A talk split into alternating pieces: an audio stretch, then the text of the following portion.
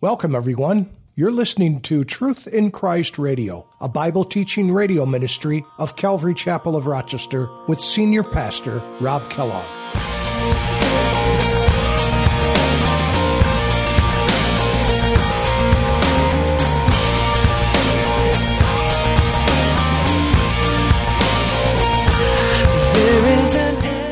Everywhere you look, everywhere you look, every single, you know, our music is completely uh, uh, adulterated. Our videos and movies are completely adulterated. Our sitcoms are completely adulterated. You know, I remember a, a, day, and you know, I'm not that old. You know, I'm only 49 years old, but I remember a time when TV shows really weren't that bad.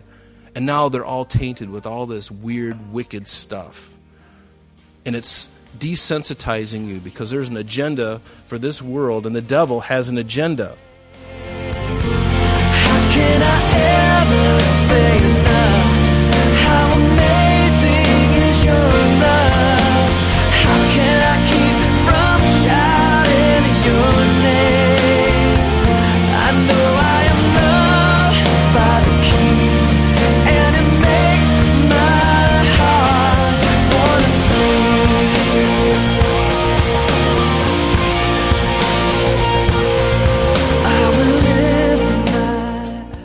Today on Truth in Christ Radio, we are to abstain from fleshly lusts. Welcome, everyone, to our Bible study for today. Pastor Rob continues in 1 Peter chapter 2, starting in verse 11 today. Peter reminds us that there is a war against our souls. He commands his readers to live honorably as holy sojourners so that even hostile Gentiles might come to glorify God. Paul tells us in his letter to the Ephesian church that we wrestle against spiritual hosts of wickedness in the heavenly places. We too should live honorably and walk in the will of God to avoid the temptations of this world. And now let's join Pastor Rob as he continues in 1 Peter. In Christ, you know, before I knew Jesus, I felt like my life was just, I was just spinning my wheels and one heartache after another. And then, you know, to realize that, you know, you, do you remember the day that, that, your sin was lifted when you finally gave it up and you finally said, Lord, I, I need you, I want you into my life. I, I pray you'd forgive me, Lord. I would even beg the Lord. I beg the Lord to forgive me. And he's like, You don't have to beg so hard, Rob. you don't have to beg, just ask. But I was so consumed in my own sin and my own ugliness that I, I begged him. Didn't you beg him? Because you just loved him so much. You wanted everything he had for you. You just wanted to be consumed by him. You know, in our culture, in life, you know, people think, well, I don't want to be consumed by anything, right? But as a Christian, do you really want to be consumed by the Spirit of God, to be completely taken over? I know it sounds really weird because when you think of the Spirit taking you over, that kind of gives you weird thoughts, right? But the Holy Spirit, the Holy Spirit of God, that's who He is. And we have to yield to Him. It's good for us to do that because we'll live life and life more abundant when we finally say, Lord, my life is no longer my own. You paid the price. I just want to be all yours. Take me, consume me, Lord. Consume me. Let Him consume you. Let's pray. Father, we just thank you for this time, and we pray, Jesus, that you would order our steps now, Father, and just be glorified in this place. In Jesus' name, amen. Amen. This morning, the, the title for this morning's message is Our Warfare and Witness in the World.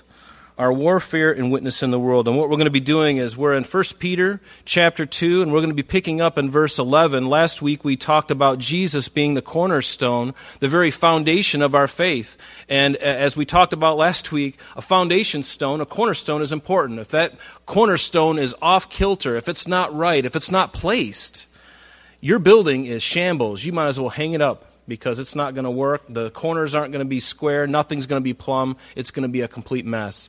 And so, Jesus Christ is our chief cornerstone. If He is in your life, your life, you're going to feel more alive than you've ever felt because He is the one who is life. He says, I am the way. I am the only way. I am the only truth. I am the only life. There's no other life outside of Christ. Everything else is death. Have you figured that out by now? Everything else apart from Christ is nothing but death. It's just a band aid. It's just a band aid. It's an excuse. But don't you want the real thing? Don't you want real life? The real thing. Jesus is all of that and so much more. So much more. We're going to be looking in verse 11, and let, us just read it together. Uh, first, uh, sorry, First Peter chapter 2, verse 11. He says, Beloved, I beg you, as sojourners and pilgrims, he says, abstain from fleshly lusts which war against the soul, having your conduct honorable among the Gentiles, that when they speak evil or speak against you as evildoers, they may, by your good works which they observe, glorify God in the day of visitation. Notice that first verse there. I love Peter's heart because he says, Beloved, I beg you I beg you, as sojourners and pilgrims, abstain from these fleshly lusts that war against your soul. The word beg there is, is very strong. It means to, I beseech you, I beg you, I implore you, do this. Consider what I'm saying to you. And if there's ever a time we need that, it's right now because our world is filled with the flesh. Everywhere you look, everywhere you look, every single you know, our music is completely uh, uh, adulterated. Our videos and movies are completely adulterated. Our sitcoms are completely adulterated. You know, I remember a, a, day, and you know, I'm not that old. You know, I'm only 49 years old, but I remember a time when TV shows really weren't that bad. And now they're all tainted with all this weird, wicked stuff.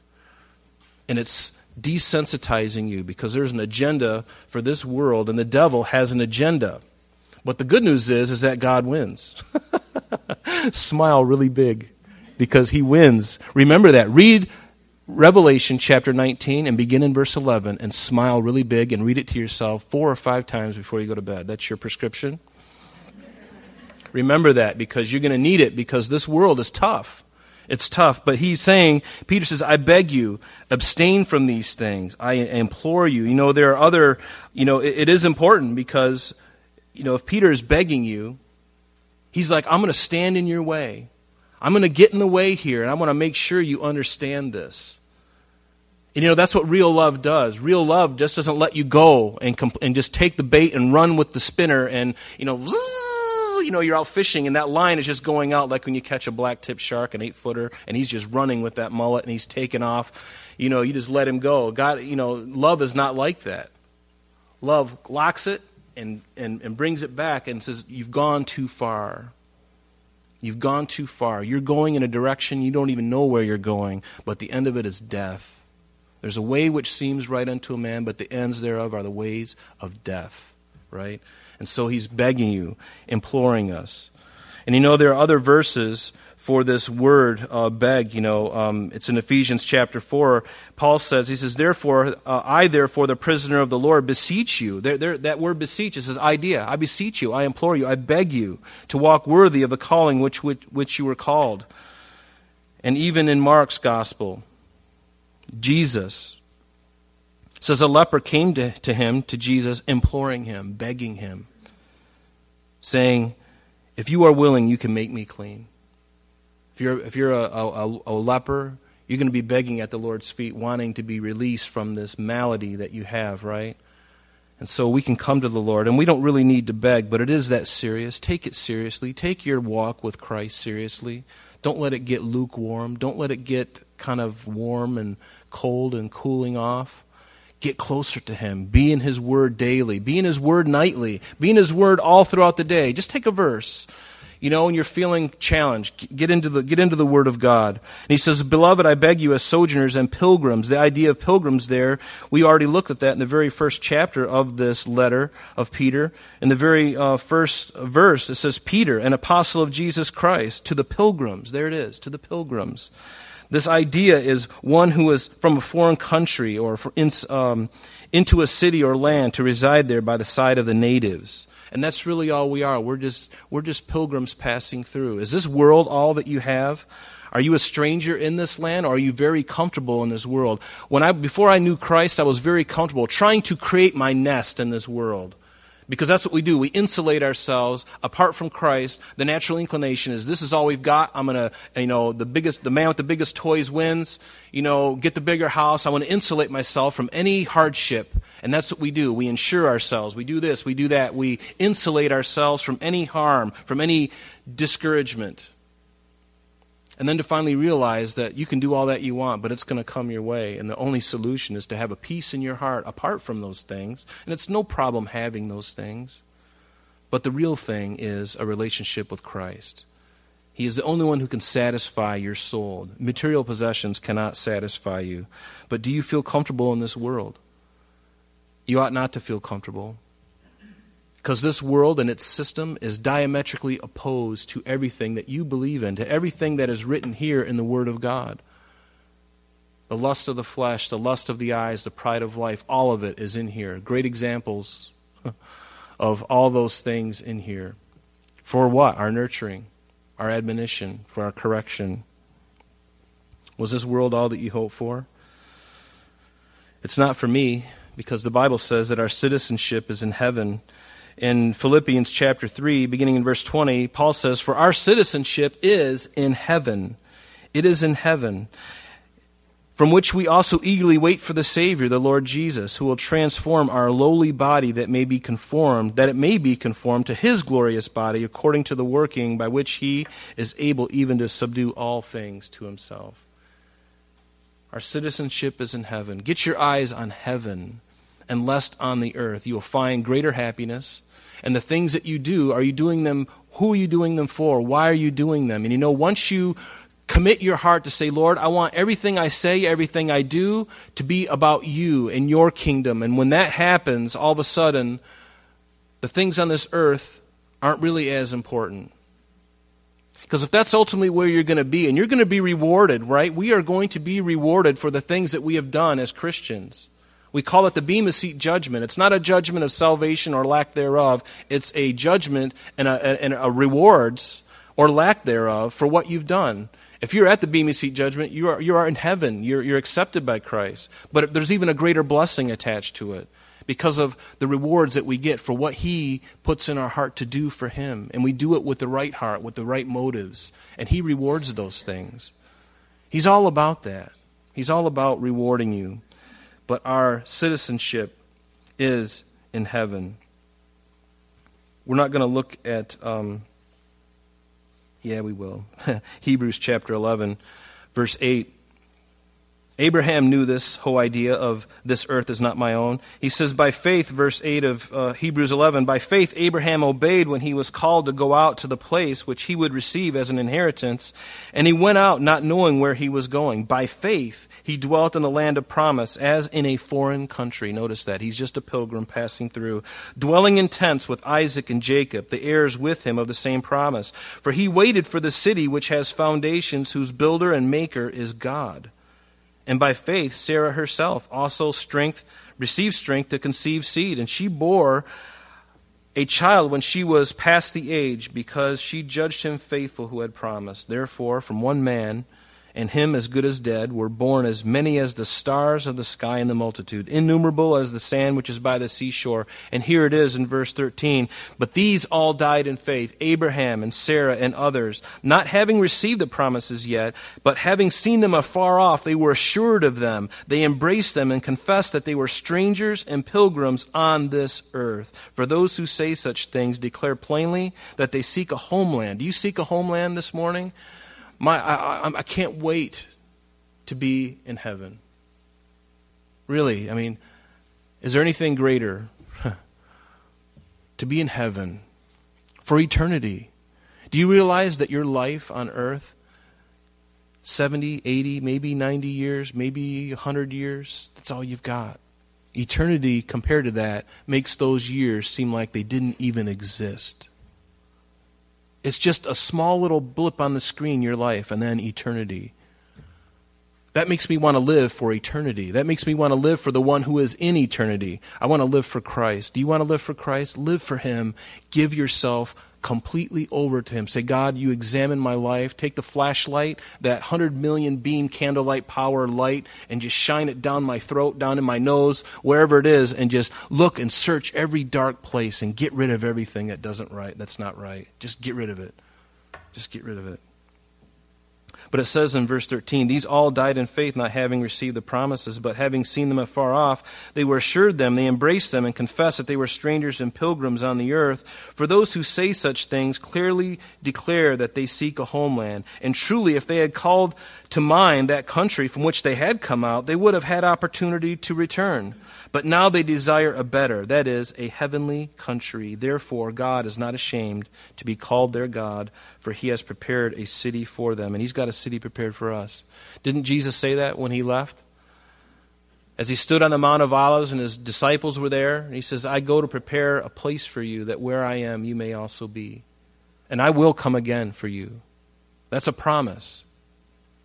Hasn't happened yet, but it could happen any moment. And I'm looking forward to that moment. In verse 11, it says in that phrase, abstain from fleshly lusts which war against the soul. Abstain from fleshly lusts. You know, in Galatians chapter 5, it says this, and this is not a very nice list. I look at this list and it's pretty putrid. he says, I say then, Paul speaking to the Galatians, walk in the Spirit, and you shall not fulfill the lusts of the flesh. For the flesh lusts against the spirit, and the spirit against the flesh. And these are contrary to one another, so that you do not do the things that you wish. But if you are led by the Spirit, you are not under the law. Now the works of the flesh are evident, which are adultery, fornication, uncleanness, lewdness, idolatry, sorcery, hatred, contentions, jealousy outbursts of wrath, selfish ambitions, dissensions, heresies, envies, murders. Oh my goodness, this list just kills you. Drunkenness, revelries, and the like, of which I tell you beforehand, just as I told you in time past, that those who practice such things will not inherit the kingdom of God. Those who practice such things will not inherit the kingdom of God. Those who practice such things will not inherit the kingdom of God. Does that mean as a, as a believer you're not going to stumble into the, a few of these things at times? You may, but your soul is taken care of, right?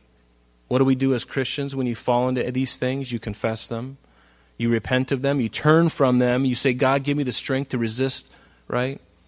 And He's there to help you. He's there to help you. But turn away from these things. Turn away. But those who practice these things, they continue doing them. There's no repentance. They just keep doing them, keep doing them. I'm better than the other person, so God has to accept me, right? That's the, the thinking. God doesn't have to accept you.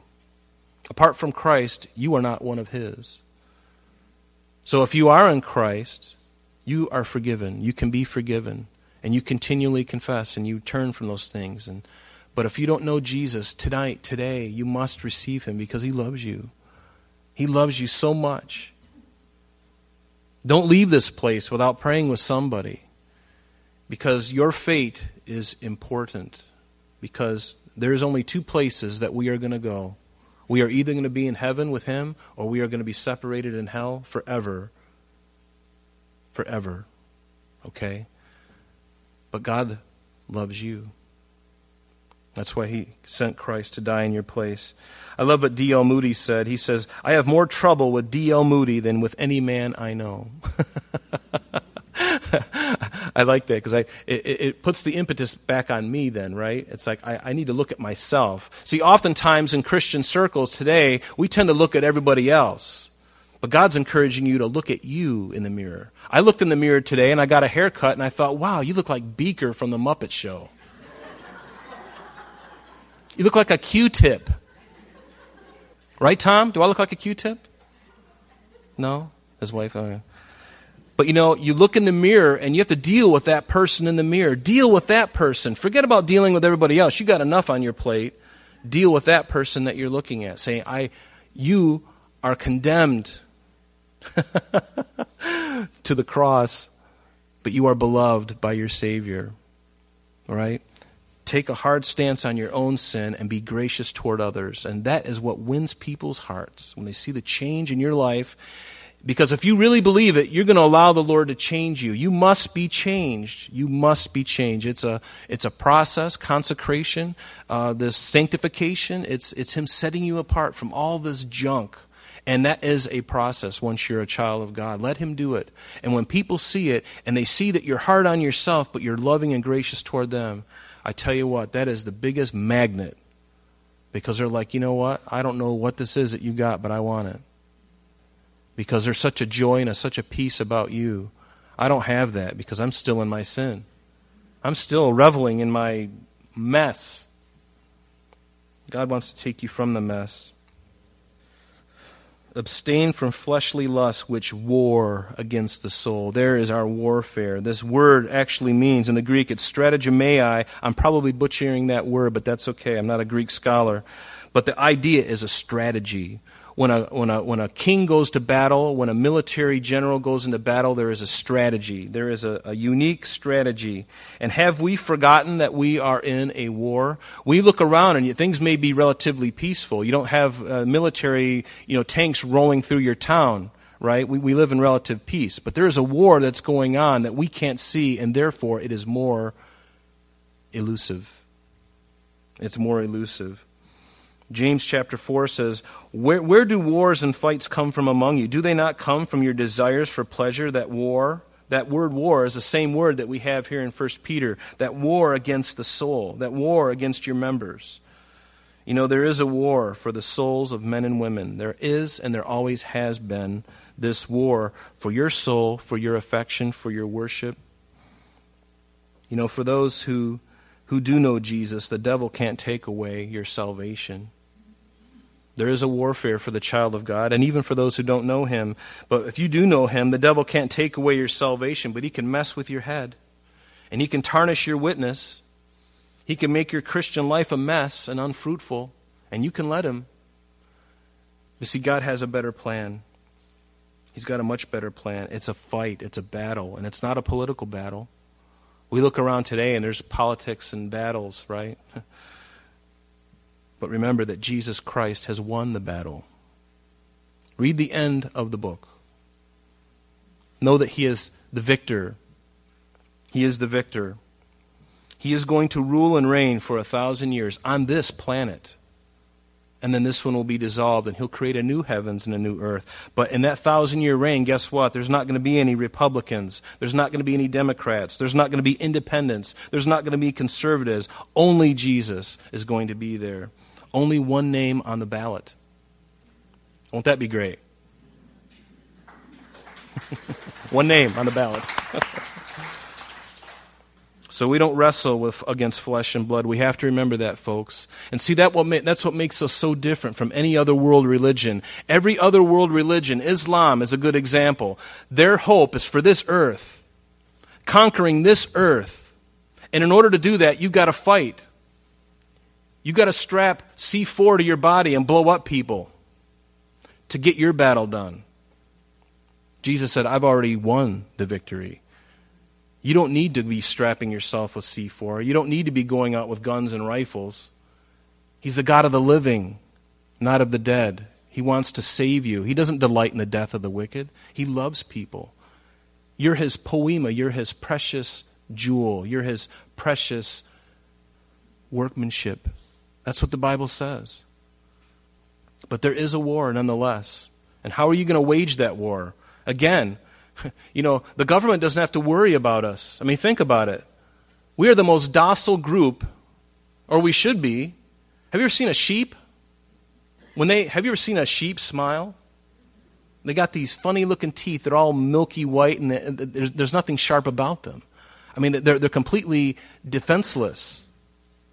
You could, you could go up and, and hit a sheep, and he'd be like, well, don't do that you know, and if you get him really mad, well, he's not going to bite you. And even if he does, is he going to gum you to death?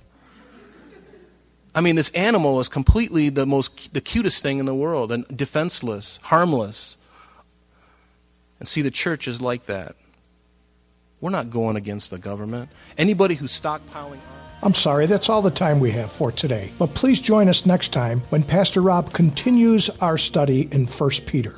Calvary Chapel of Rochester is located at 2503 Browncroft Boulevard, Rochester, New York, 14625. You can reach us at our church office between 9 a.m. and 4 p.m. Monday through Friday at area code 585 586 3140. If you would like to have an audio CD of today's message mailed to you in its unedited form, simply mention today's date when contacting our church office. And that number again is 585 586 3140. You can also contact us via the web by logging on to www.calvaryrochester.com. There you will be able to access a number of useful things such as information concerning our beliefs, ministry and contact information, our location and service times, and much more. You can even download the radio and sanctuary messages in MP3 format free of charge from the resources link. To listen to Calvary Chapel of Rochester Sanctuary messages or Truth in Christ radio on your mobile device, just subscribe to both through Google Play or Apple Podcast. We are so glad that you could join us today, and if there is any way that we could bless you in your walk with Jesus Christ, please don't hesitate to call our church office. Remember, Jesus said, I am the way, the truth, and the life. And for this cause I have come into the world, that I should bear witness unto the truth. Everyone who is of the truth hears my voice. May God bless you in abundance today as you walk with Him. And until next time, this has been Truth in Christ.